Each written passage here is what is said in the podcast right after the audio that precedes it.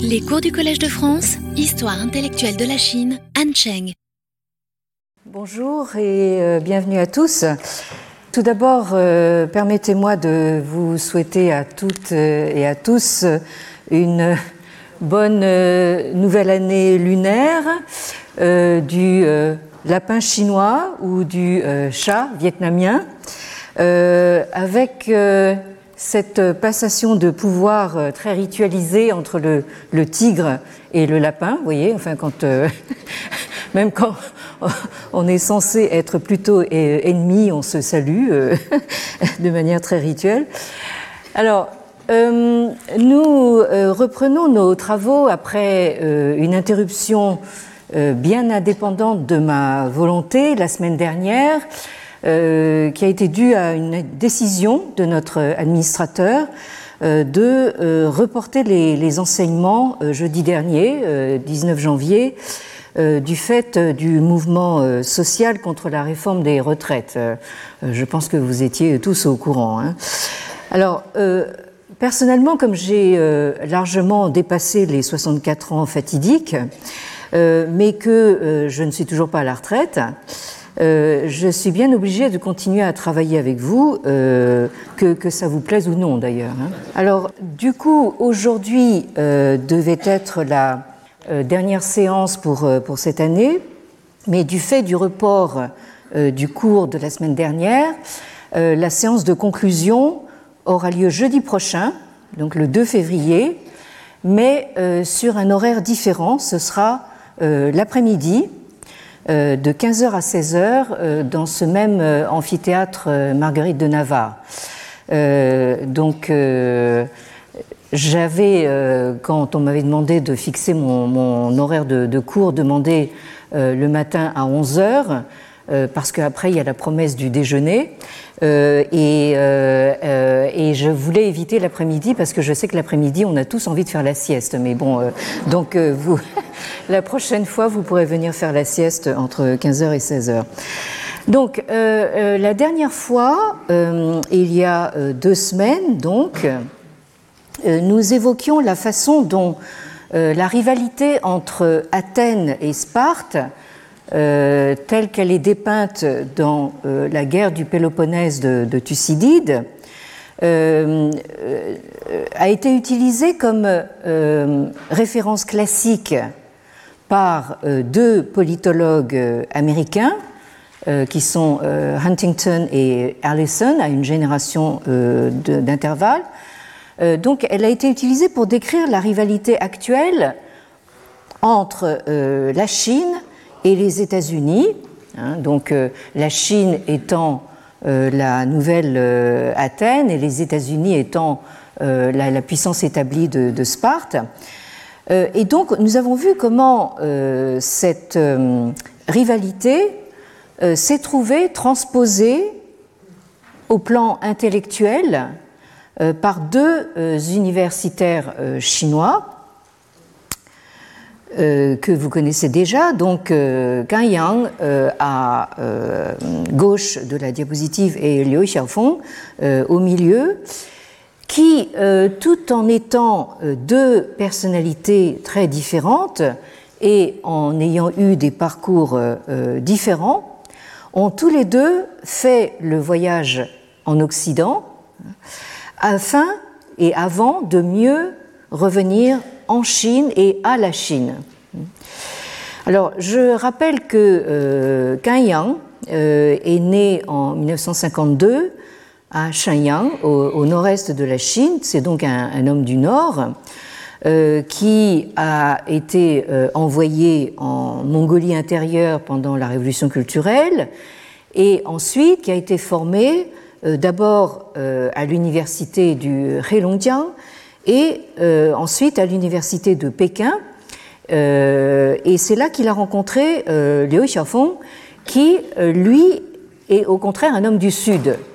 il est né en 1956, donc il est légèrement plus jeune, dans un village près de la grande ville de Chongqing, qui est la capitale de la province du Sichuan, dans le sud-ouest de la Chine. Donc vous en avez un qui vient du nord-est et l'autre du, du sud-ouest. Alors, euh, Autre chose qui les distingue, c'est que à la suite euh, du massacre de Tiananmen en juin 1989, euh, Yang euh, s'en va aux États-Unis, hein, passer une dizaine d'années à Chicago, hein, c'est-à-dire à l'université où Léo Strauss a mené la majeure partie de sa carrière universitaire après s'être exilé d'Allemagne, de, de, cette Allemagne euh, devenue nazie, euh, tandis que Liu Xiaofeng, lui, a poursuivi des études doctorales en théologie euh, à l'université de Basel, de, Bâle, entre 1989 et 1993, date à laquelle il a obtenu son doctorat, sous la direction de Heinrich Ott, euh, qui était euh, disciple du grand euh, théologien suisse Karl Barth, que vous avez à l'image ici, qui a vécu de 1886 à 1968, et comme vous le remarquerez, qui se trouve être l'exact contemporain de ce juriste allemand pro-nazi dont nous avons déjà parlé, à savoir Karl Schmitt, qui lui a vécu de 1888 à 1985. Euh, Alors, euh, contrairement euh, à Yang, qui est rentré de Chicago sans avoir obtenu de, doctorat, hein, Liu Xiaofeng, lui, a obtenu un doctorat en théologie chrétienne avec une thèse sur la phénoménologie de Max Scheler et une critique de la modernité, à la suite de quoi euh, Liu Xiaofeng s'est lancé dans une euh, vaste entreprise de traduction de textes euh, chrétiens, à la fois historiques et contemporains. Et c'est ça qui lui a permis de devenir, dans les années 1990, après l'obtention de son doctorat, donc un éminent représentant de ce que l'on a appelé le christianisme culturel. Hein, donc en chinois euh, Wenhua hein. euh, c'est-à-dire donc euh, une, on pourrait dire une attirance d'ordre purement intellectuel pour l'histoire et les valeurs du christianisme, qui ne se traduit pas nécessairement par une foi chrétienne ou une pratique religieuse. Hein. Donc c'est un christianisme euh, culturel. On s'intéresse donc aux sources euh, du, christianisme, à, son histoire, euh, éventuellement à des textes théologiques, mais sans que ça implique forcément une croyance ou une pratique religieuse.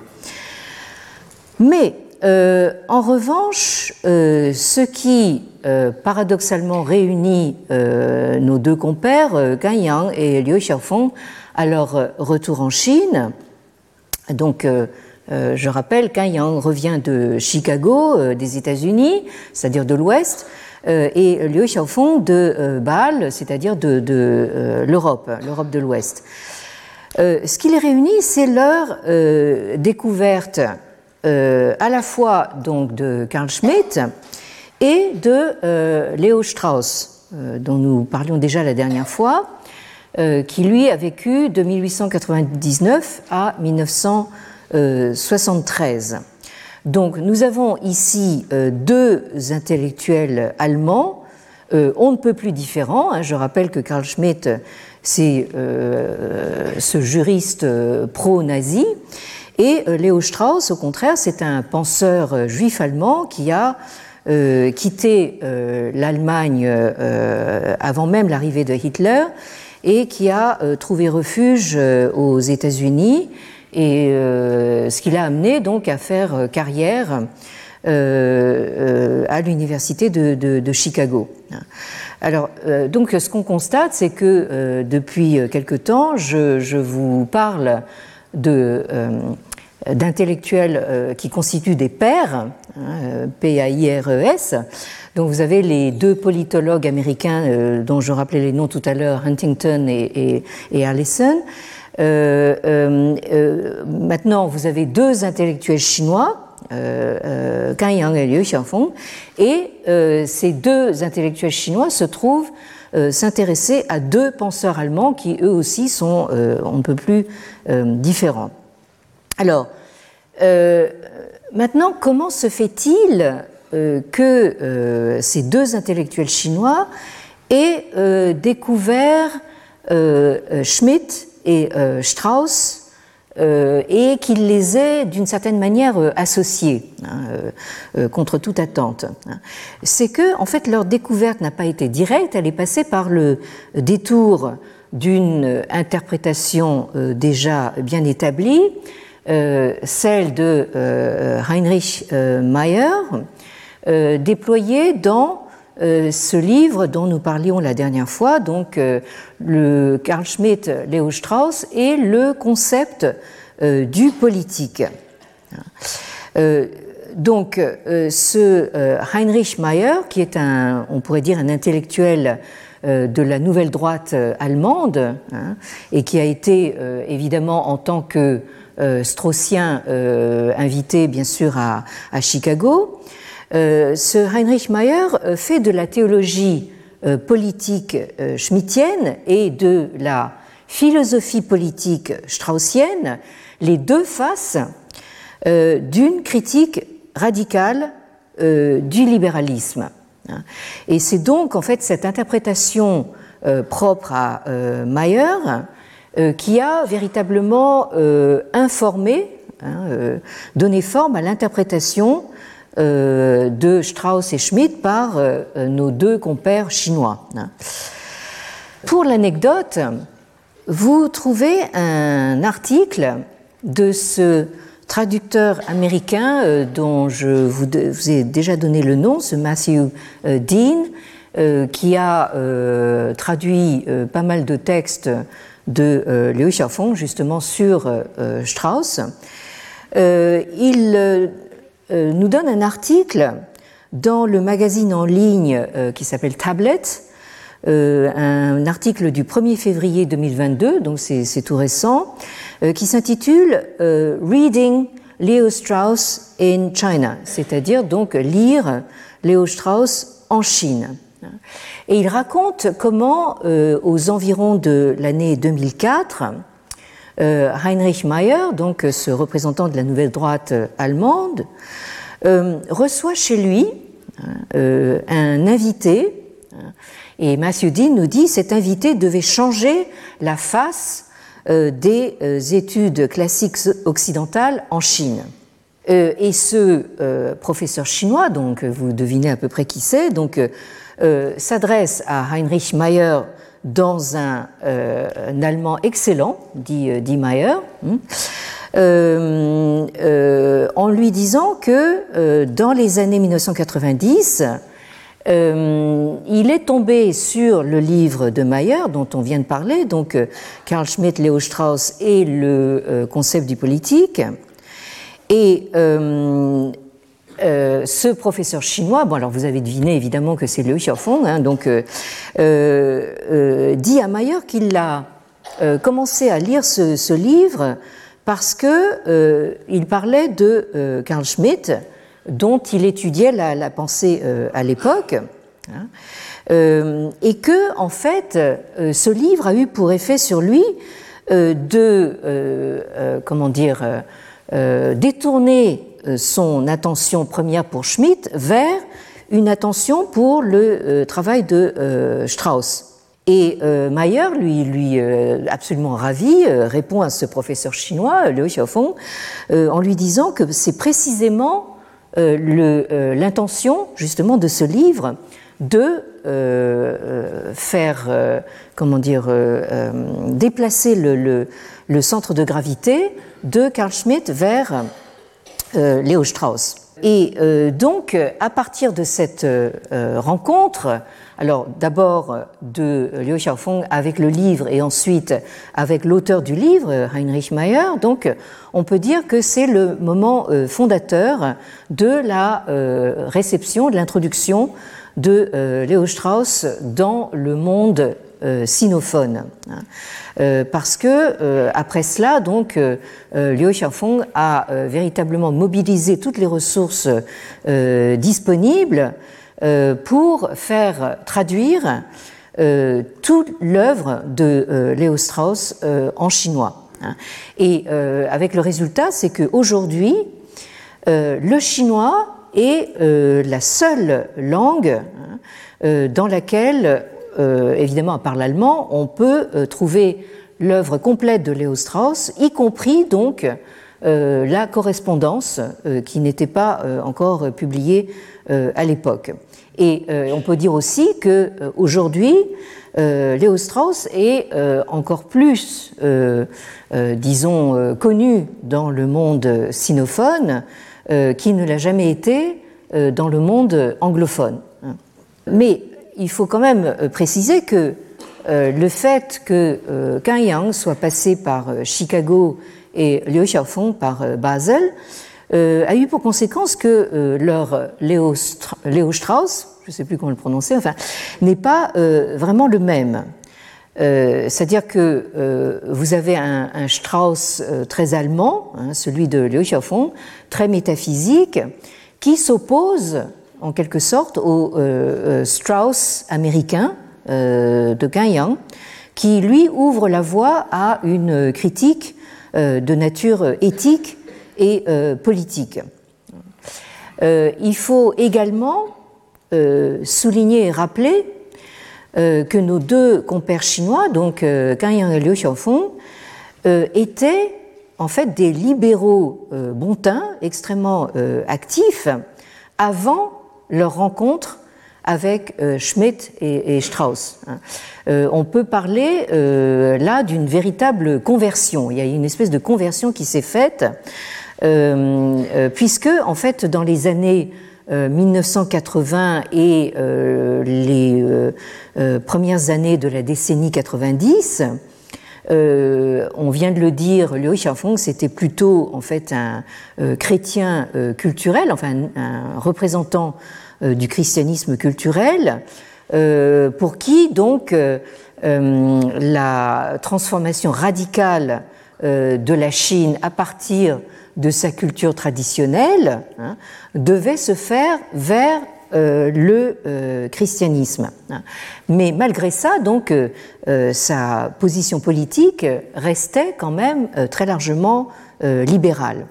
Et quant à euh, Yang, euh, donc on a vu que on a vu ses efforts euh, justement de euh, combiner le, la tradition confucéenne avec la tradition maoïste et ensuite le capitalisme façon Deng Xiaoping. Donc pour Yang, le, si le confucianisme veut se, se moderniser pour englober des euh, valeurs modernes et occidentales comme euh, les droits individuels, l'égalité, le pluralisme et la démocratie, hein, il faut qu'il justement passe par ce, détour vers, vers le libéralisme.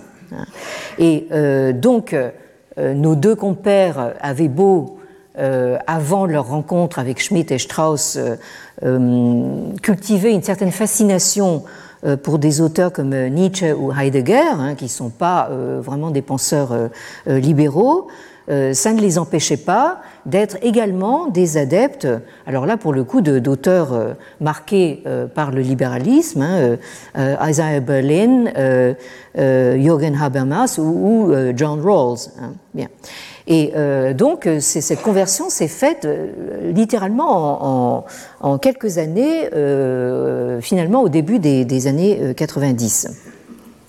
Alors la dernière fois, nous avions, si vous vous en souvenez, commencé à lire un article de Liu Xiaofeng intitulé Léo Strauss et la Chine, une rencontre autour de l'éthos classique, euh, traduit par euh, euh, notre collègue défunt Joël Toraval dans ce numéro 31 de la revue Extrême-Orient, Extrême-Occident, daté de 2009, et qui a été co-dirigé par notre collègue de l'université cité Paris, Université Paris-Cité, pardon, euh, ancienne Université Paris 7, ensuite Paris Diderot et maintenant euh, Université Paris-Cité, je vais y arriver, donc Sébastien Biliou. Bien, alors, je, vous rappelle donc que cet article commence par constater que dans les années 1980, le monde intellectuel chinois a, selon Liu Xiaofeng, connu de nouveau une importation à grande échelle de la pensée universitaire euh, occidentale.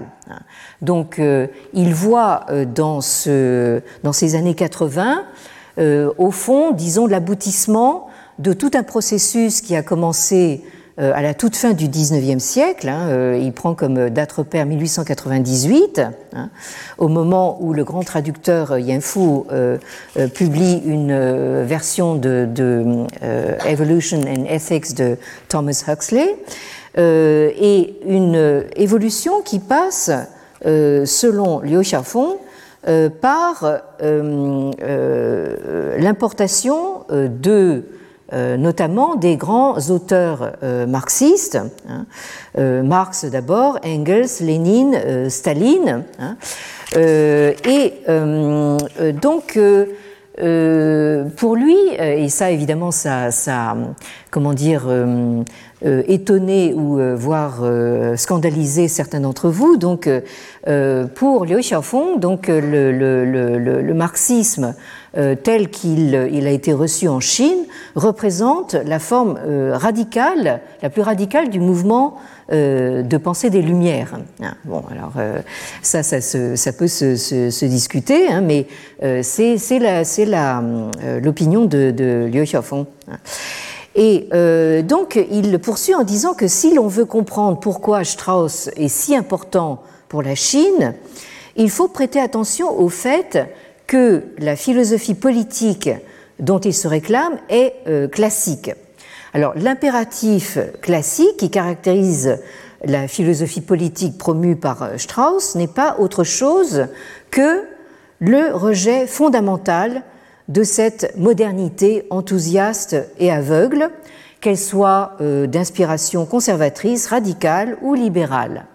La première raison pour laquelle nous nous intéressons à Strauss en Chine, et qu'il nous permet de nous défaire d'un siècle de quête continue des différents ismes enthousiastes et aveugles venus de l'Occident. Alors là, il s'en prend évidemment euh, non seulement donc à la modernité, mais aussi à la post-modernité occidentale avec tous ces ismes, euh, structuralisme, post-structuralisme, euh, féminisme, etc., etc. Enfin, tous ces ismes. Et il s'en prend, vous vous rappelez, en particulier à l'anthropologie.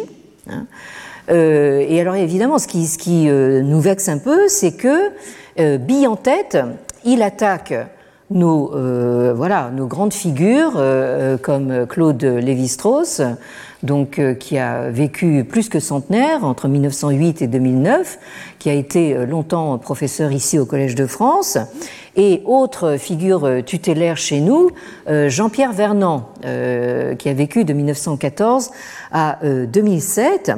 Et Liu Xiaofeng s'en prend en particulier à Jean-Pierre Vernant pour avoir euh, fait euh, pénétrer l'anthropologie dans les études classiques, puisque Jean-Pierre Vernant a d'abord été formé comme euh, helléniste, et, et, ensuite, justement, c'est à lui qu'on doit en fait cette introduction de, la, discipline anthropologique dans les études grecques. Hein. alors que pour Liu Xiaofeng, c'est vraiment totalement négatif. il, y a, il, une espèce de tout un paragraphe de règlement de compte avec nos, nos, grandes figures euh, françaises. Hein. Bon. Alors, ça, c'est la première raison. Et la deuxième raison euh, pour laquelle je continue à citer Léo Chaffon, nous nous approprions Léo Strauss est la suivante. Il nous faut refuser le système éducatif occidental apparu avec la modernité. C'est-à-dire, euh, ce à quoi il fait allusion, c'est précisément le système justement des universités modernes euh, nées en Europe hein, euh, au XIXe siècle, dont le modèle a ensuite été importé en Chine euh, à partir du début du XXe siècle. Alors pourquoi? Parce que l'université et le monde académique ont cessé de traiter de la différence entre le vrai et le faux, le juste et l'injuste, le bon et le mauvais, le beau et le laid. Les gens qui ont reçu une éducation supérieure, et en particulier les professeurs, sont inférieurs aux gens ordinaires sur le plan moral. En effet, ils prétendent ne pas avoir eux-mêmes à parler de vertu au nom de la soi-disant neutralité euh, axiologique. C'est-à-dire que ce que Liu Xiaofeng euh, euh, reproche finalement à ses collègues, parce que malgré tout, lui-même, c'est aussi un professeur. Hein, bon, c'est justement d'être des gens de, savoir, mais non pas d'éthos, c'est-à-dire de, avec des valeurs morales. Alors, Liu Xiaofeng continue en, en disant ceci de quoi devons-nous nous servir pour nous opposer au principe de l'anthropologie? De ce point de vue, l'éducation classique que préconise Strauss nous suggère un tournant possible car elle nous engage à fixer notre regard vers les plus hauts esprits de l'Antiquité, ce qu'on ne peut percevoir qu'au travers des ouvrages classiques que ces temps anciens nous ont légués. Pour traiter du vrai et du faux, du juste et de l'injuste, du bon et du mauvais, du beau et du laid, nous devons nous fonder sur un ensemble de principes moraux que la civilisation antique, que ce soit en Occident ou en Chine, a déjà très tôt énoncés. L'anthropologie a rejeté ces principes. Là aussi, ça se discute peut-être un tout petit peu, mais enfin bon. Mais nous devons les chercher à nouveau si nous souhaitons recouvrer le sentiment moral digne d'un homme de culture, en chinois xueren, L'esprit des Lumières, devenu radical, a effacé en Chine l'horizon de l'ancien empire céleste pour lui substituer le nouveau monde universalisé de l'Occident. C'est là l'apport du marxisme à la nouvelle Chine, mais quiconque connaît l'histoire intellectuelle de la Chine au XXe siècle sait parfaitement que le problème rencontré par les marxistes chinois a toujours été celui de la sinisation du marxisme. En dernière analyse, la question qui s'est nécessairement posée à eux a été qu'en est-il de l'éthos de la Chine? Après que la Chine marxiste est entrée dans l'âge de la globalisation, quel lien vital de filiation peut-elle entretenir avec la Chine traditionnelle? Ce lien vital entre Chine nouvelle et Chine traditionnelle est une question qui est restée incontournable pour les intellectuels contemporains chinois, les Confucéens parmi eux ayant toujours représenté à ce sujet une force essentielle. Ensuite, euh, Liu Xiaofeng en vient à la troisième raison. La troisième raison de notre désir d'introduire Strauss en Chine est la suivante. La philosophie politique classique de Strauss nous donne la possibilité de nous arracher à la perspective conventionnelle consistant à évaluer la tradition classique chinoise à l'aune des théories occidentales modernes et de nous débarrasser de toutes sortes de phénomènes politiques, euh, entre guillemets, enthousiastes et aveugles, qui habitent, les fameux ismes, qui habitent le système d'enseignement des humanités dans l'Occident moderne. Si nous ne commençons pas par apposer sur Strauss une étiquette d'extrême droite ou euh, d'adversaire des Lumières et que nous prenons un peu de recul pour mieux percevoir sa position, nous pouvons, nous pouvons observer ceci. L'effort de Strauss consiste essentiellement à rouvrir la question du caractère moral des Lumières et de la politique démocratique la légitimité des Lumières, et surtout celle de la démocratie, a atteint le point où l'on ne peut plus la discuter ou la mettre en cause. Euh, donc là, ce que, ce que dit Liu Xiaofeng, c'est que maintenant, en fait, les Lumières, la démocratie, sont des espèces d'absolus auxquels on ne peut pas toucher, hein. alors que lui prétend que justement, en fait, il va aider euh, l'esprit des Lumières et l'esprit de la démocratie à revenir à un ethos euh, antique. Euh, Strauss, euh, euh, continue Strauss est le symbole d'une disposition d'esprit attachée au classique et non d'une théorie parmi d'autres, encore moins d'une doctrine politique. Introduire Strauss en Chine, c'est donc inviter à la rencontre avec une disposition d'esprit fidèle au classique. Alors, on a, donc ici en fait un, texte qui relève en fait deux thématiques qui sont réappropriés aujourd'hui par les Straussiens chinois. Hein.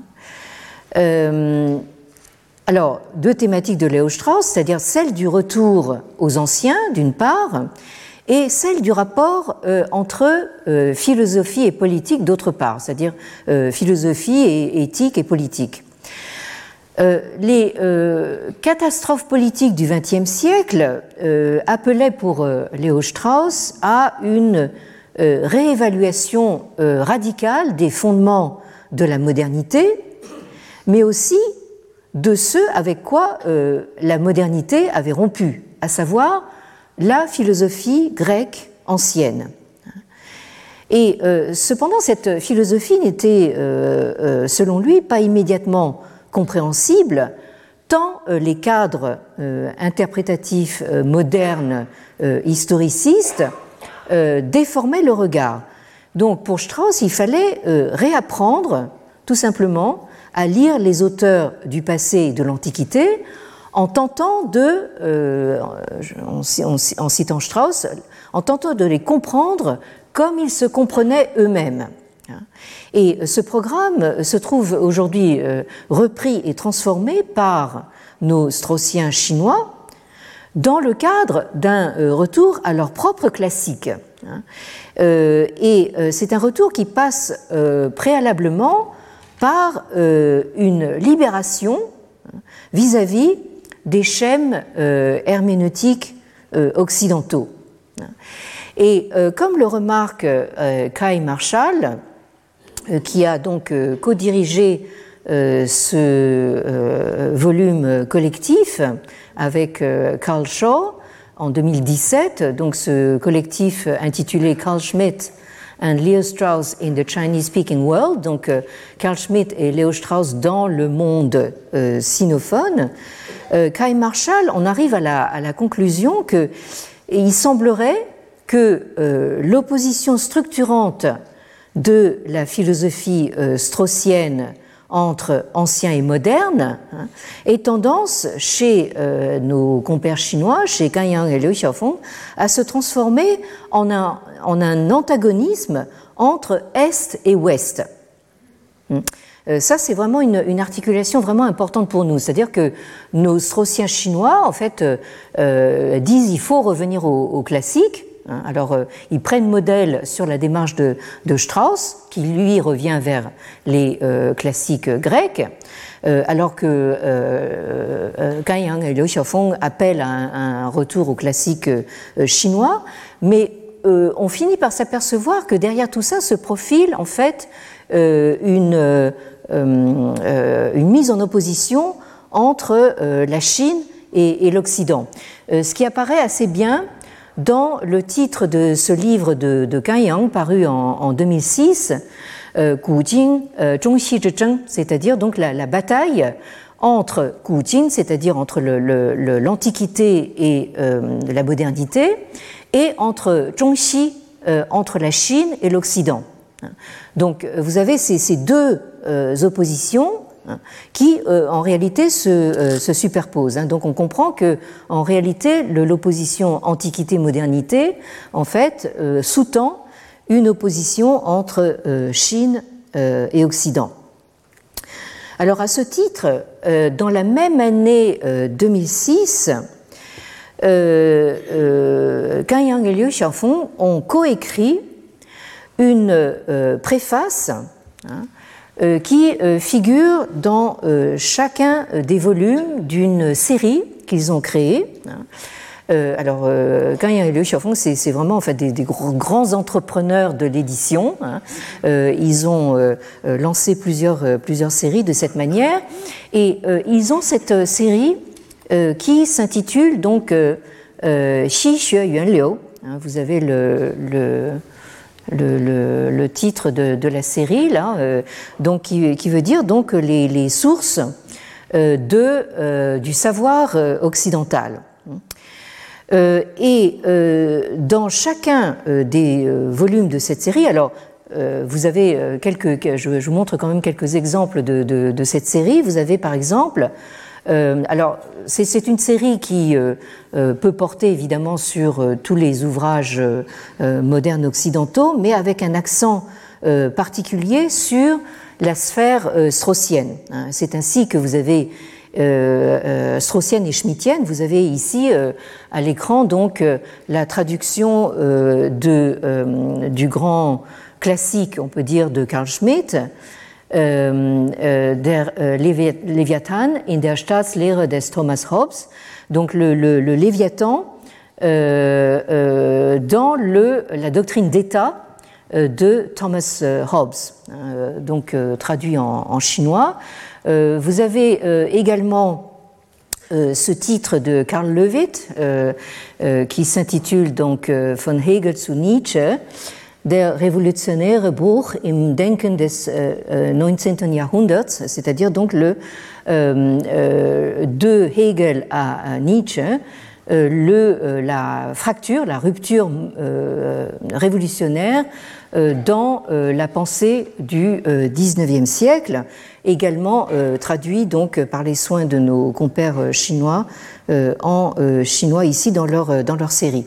Alors, euh, comme je, le disais, donc dans chacun euh, des volumes de cette série euh, figure une préface qu'ils ont, ont donc coécrite et qui me semble tout à fait intéressante à, regarder. alors je ne vais, pas la, vais pas la traduire en, entier, mais disons que nos compères commencent par remarquer que au début du XXe siècle, euh, les euh, intellectuels chinois, hein, alors euh, ils citent évidemment là aussi des grands ancêtres comme Gu Jiegang ou Hu donc ont importé en Chine des méthodes historiques et historiographiques de l'Occident. Hein, donc ça, c'est un, mouvement donc justement d'importation massive du savoir occidental en Chine contre lequel on va voir que nos deux compères s'inscrivent un petit peu en, euh, porte-à-faux.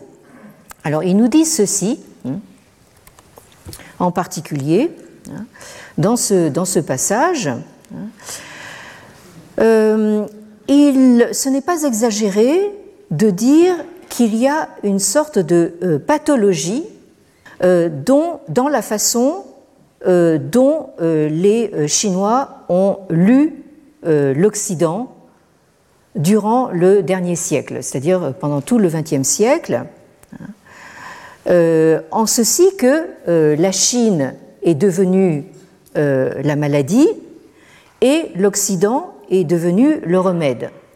Pour cette raison, donc, lire l'Occident au XXe siècle, pour les Chinois, ça voulait dire aller en Occident et euh, trouver le remède qui allait guérir donc euh, euh, les maladies de la Chine et étudier à l'étranger voulait dire aller en Occident pour se mettre à la recherche de la vérité qui allait corriger les erreurs de la Chine. Donc, euh, percevoir l'Occident avec l'attitude et la mentalité euh, d'un malade, hein, ça a eu pour effet euh, premier de créer des intellectuels chinois malades. C'est vraiment très très gentil pour justement tous ces intellectuels chinois du XXe siècle. Hein, enfin bon, et ça a eu pour conséquence de mener à euh, toutes sortes de euh, discours et de savoirs chinois euh, malades, hein, pathologiques, hein, dont la spécialité n'était pas simplement de, en, permanence de, rendre superficiel, instrumental et idéaliser le savoir occidental, mais aussi de constamment simplifier distordre et démoniser la, civilisation chinoise.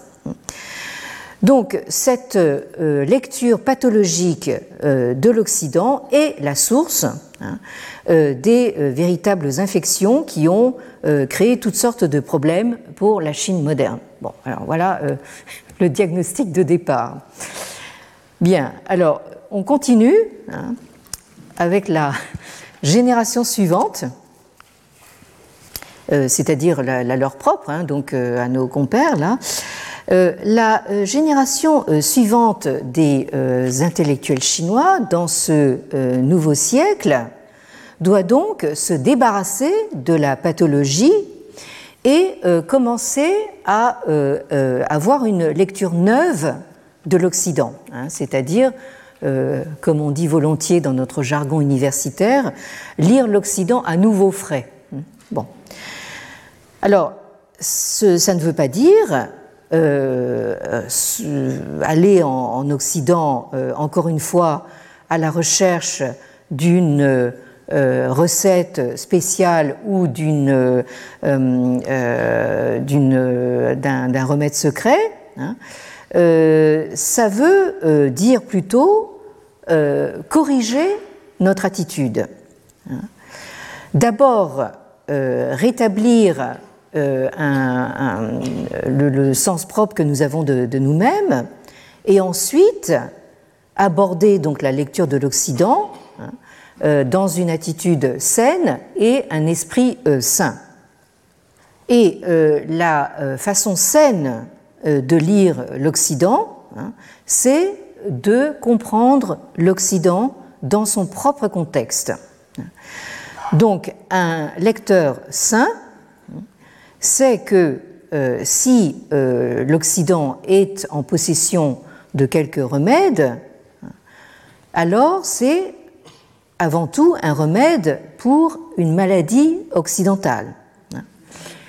Alors, quelques exemples.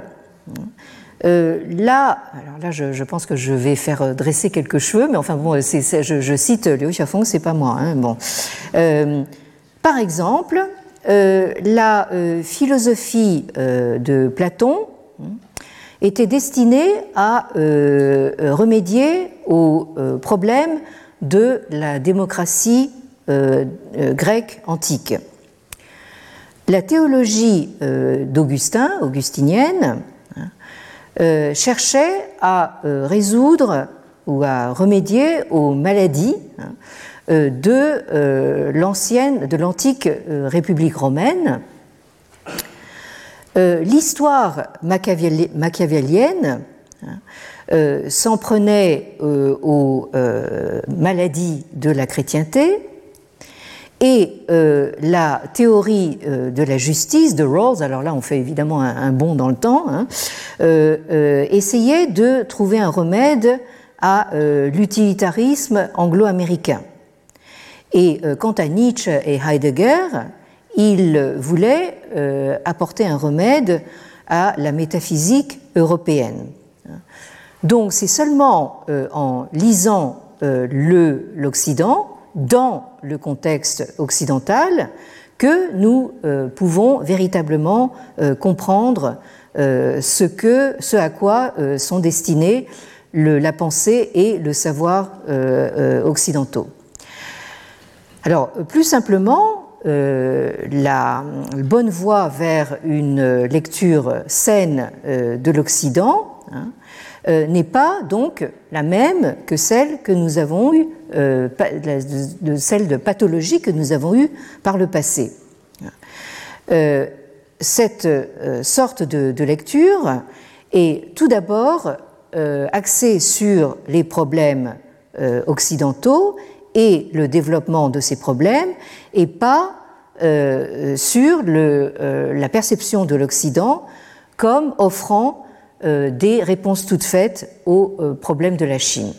Donc là, Premier point, hein, si nous nous intéressons donc euh, euh, aux sources occidentales, c'est pour voir comment euh, ces sources ont tenté de résoudre des problèmes proprement occidentaux. Hein. Et ce n'est pas en aucun cas donc une façon de remédier à nos problèmes à nous chinois.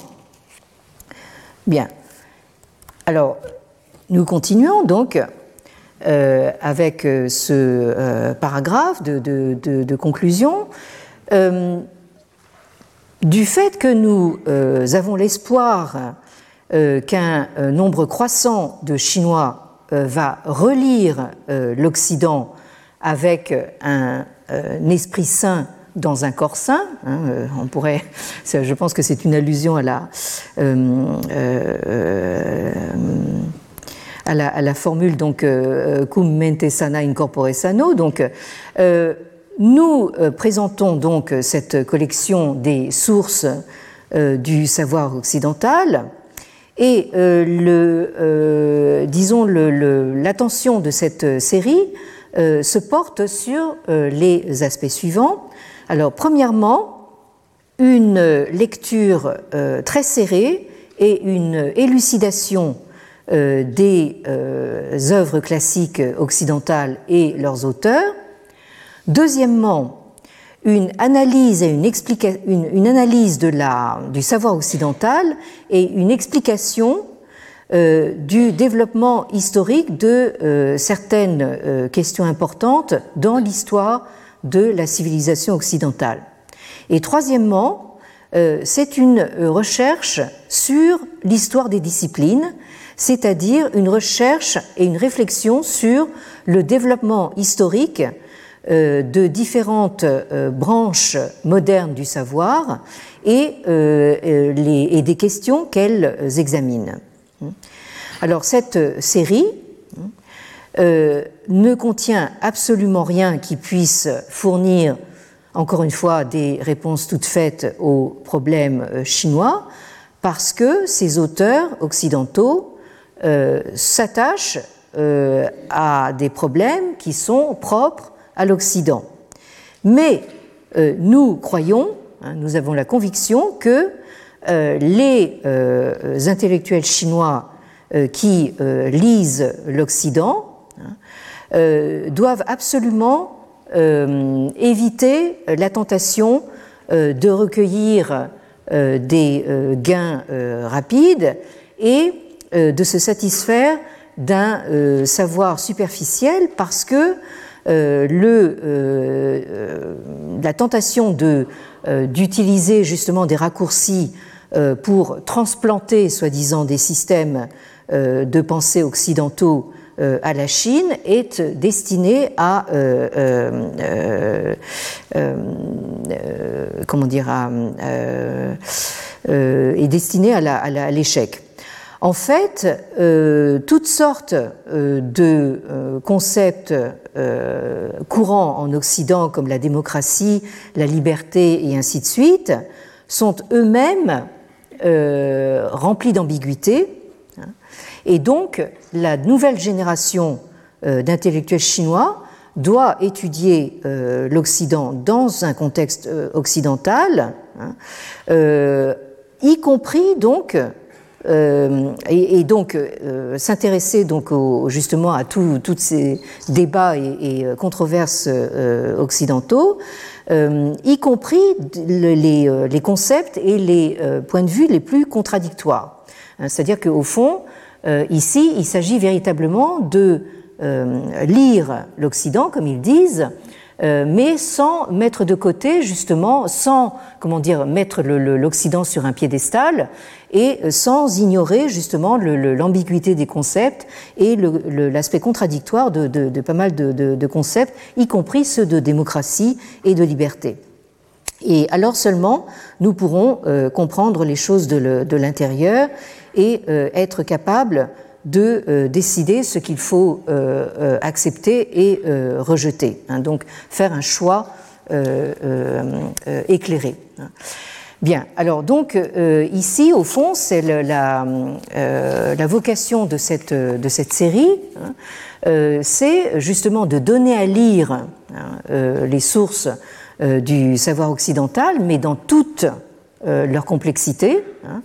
Euh, de façon que euh, justement les intellectuels chinois de la nouvelle génération hein, euh, puissent se rendre compte que même chez les occidentaux, hein, il y, a des gens qui sont pas d'accord malheureusement, et, même il y a des gens qui sont pas d'accord avec eux-mêmes quand, le, quand, le, temps passe. Donc, donc là, vous, vous, avez véritablement la volonté finalement de relire l'Occident euh, en pointant finalement justement tout ce qu'il peut y avoir de, euh, euh, contradictoire et de, sujets à controverse justement dans, tout ce contenu. Alors, juste pour terminer aujourd'hui, donc je voulais vous, parler. Hein, parce que, vous voyez, on a, une sorte de partie de ping-pong tout à fait intéressante, ping-pong intellectuel, entre, euh, au fond, euh, surtout des, Américains et euh, des, Chinois, hein, qui doublent un petit peu le, les controverses géopolitiques hein, des, Huntington et autres.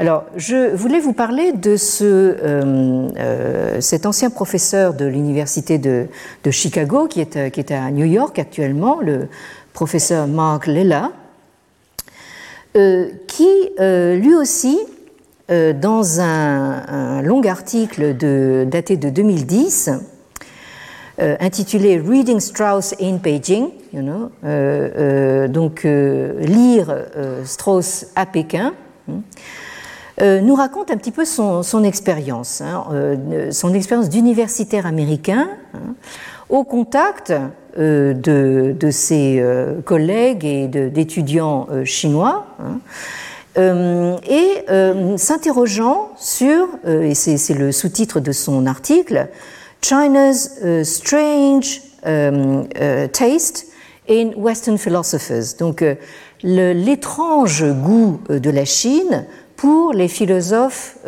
occidentaux. Alors, il commence par, euh, euh, raconter que euh, il y a quelques années, alors on est en 2010, donc il y a quelques années, on ne sait pas trop quand est-ce que ça se passe exactement. quand je j'enseignais encore à l'université de Chicago, hein, j'ai eu mes premiers étudiants chinois. Hein, undergraduate, c'est-à-dire en fait avant la, licence, hein, des euh, Pékinois qui étaient probablement venus à Chicago hein, au Committee on Social Thought hein, dans l'espoir de rencontrer le fantôme de Léo Strauss.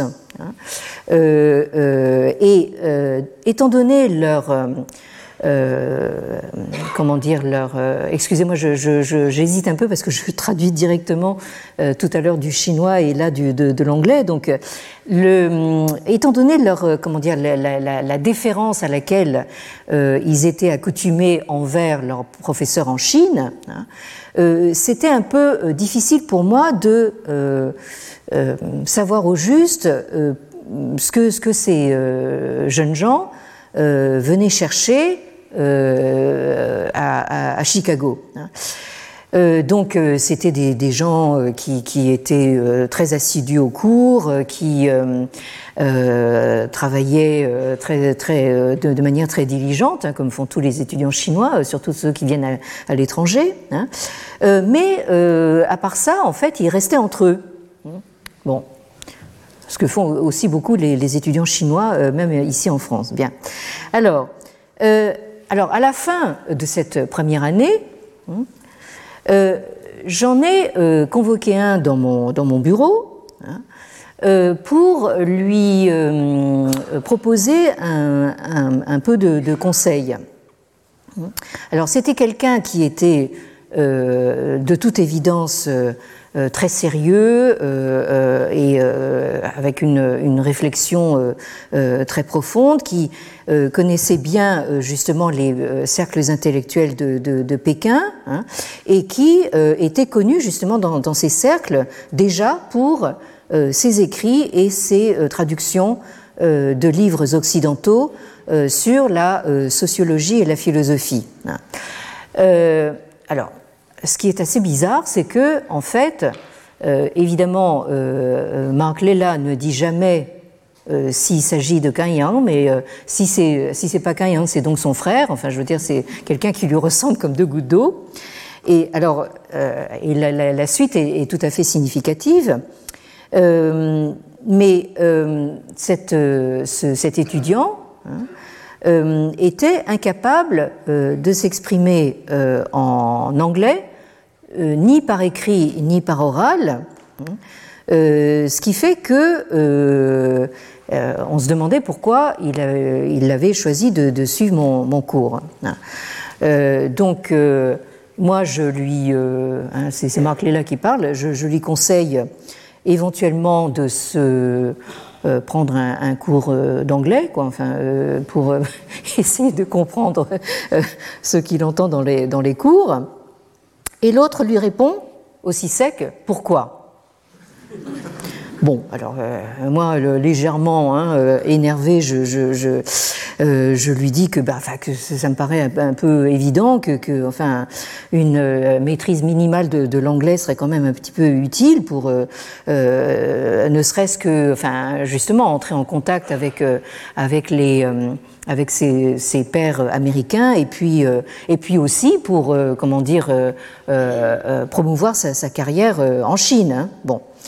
Alors, l'étudiant, enfin l'étudiant, ça doit être quand même déjà un chercheur assez, assez avancé, donc me répond en souriant d'un air assez condescendant et, me, me, dit euh, Je suis pas sûr de tout ça. Bon, que, que, que, que ce soit tellement utile d'apprendre l'anglais. Bon. Alors là, là, là, je, je suis carrément énervée et, euh, euh, et je lui demande euh, mais qu'est-ce que vous proposez de, de, de, faire à la place alors hein Bon. Et l'autre lui répond euh, oui, oui, je, je, je vais faire langue, enfin, je vais apprendre une, une langue, mais ce sera pas l'anglais, ce sera le latin. Bon.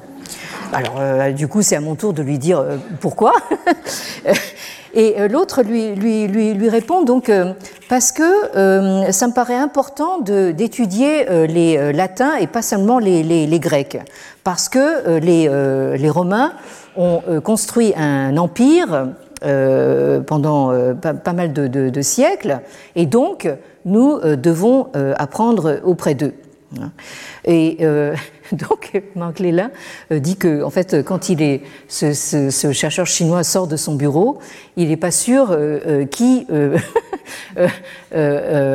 renvoie qui, en fait. Hein. C'est donc, donc là, vous avez cet intéressant dialogue donc entre entre l'américain et, le chinois, alors que justement le chinois est quand même a fait l'effort d'aller à Chicago justement pour pour se, en principe s'instruire. Bien. Alors, euh, je suis obligée de m'arrêter ici. Hein. Euh, alors, en espérant vous retrouver jeudi prochain, donc à 15 heures ici pour une bonne sieste et euh, éventuellement la, suite et la fin de ce, de, ce cours. Mais vous allez voir que cette partie de, ping-pong continue et, je pense c'est tout à fait divertissante pour nous, Européens. Merci. Retrouvez tous les contenus du Collège de France sur www.colège-2-france.fr.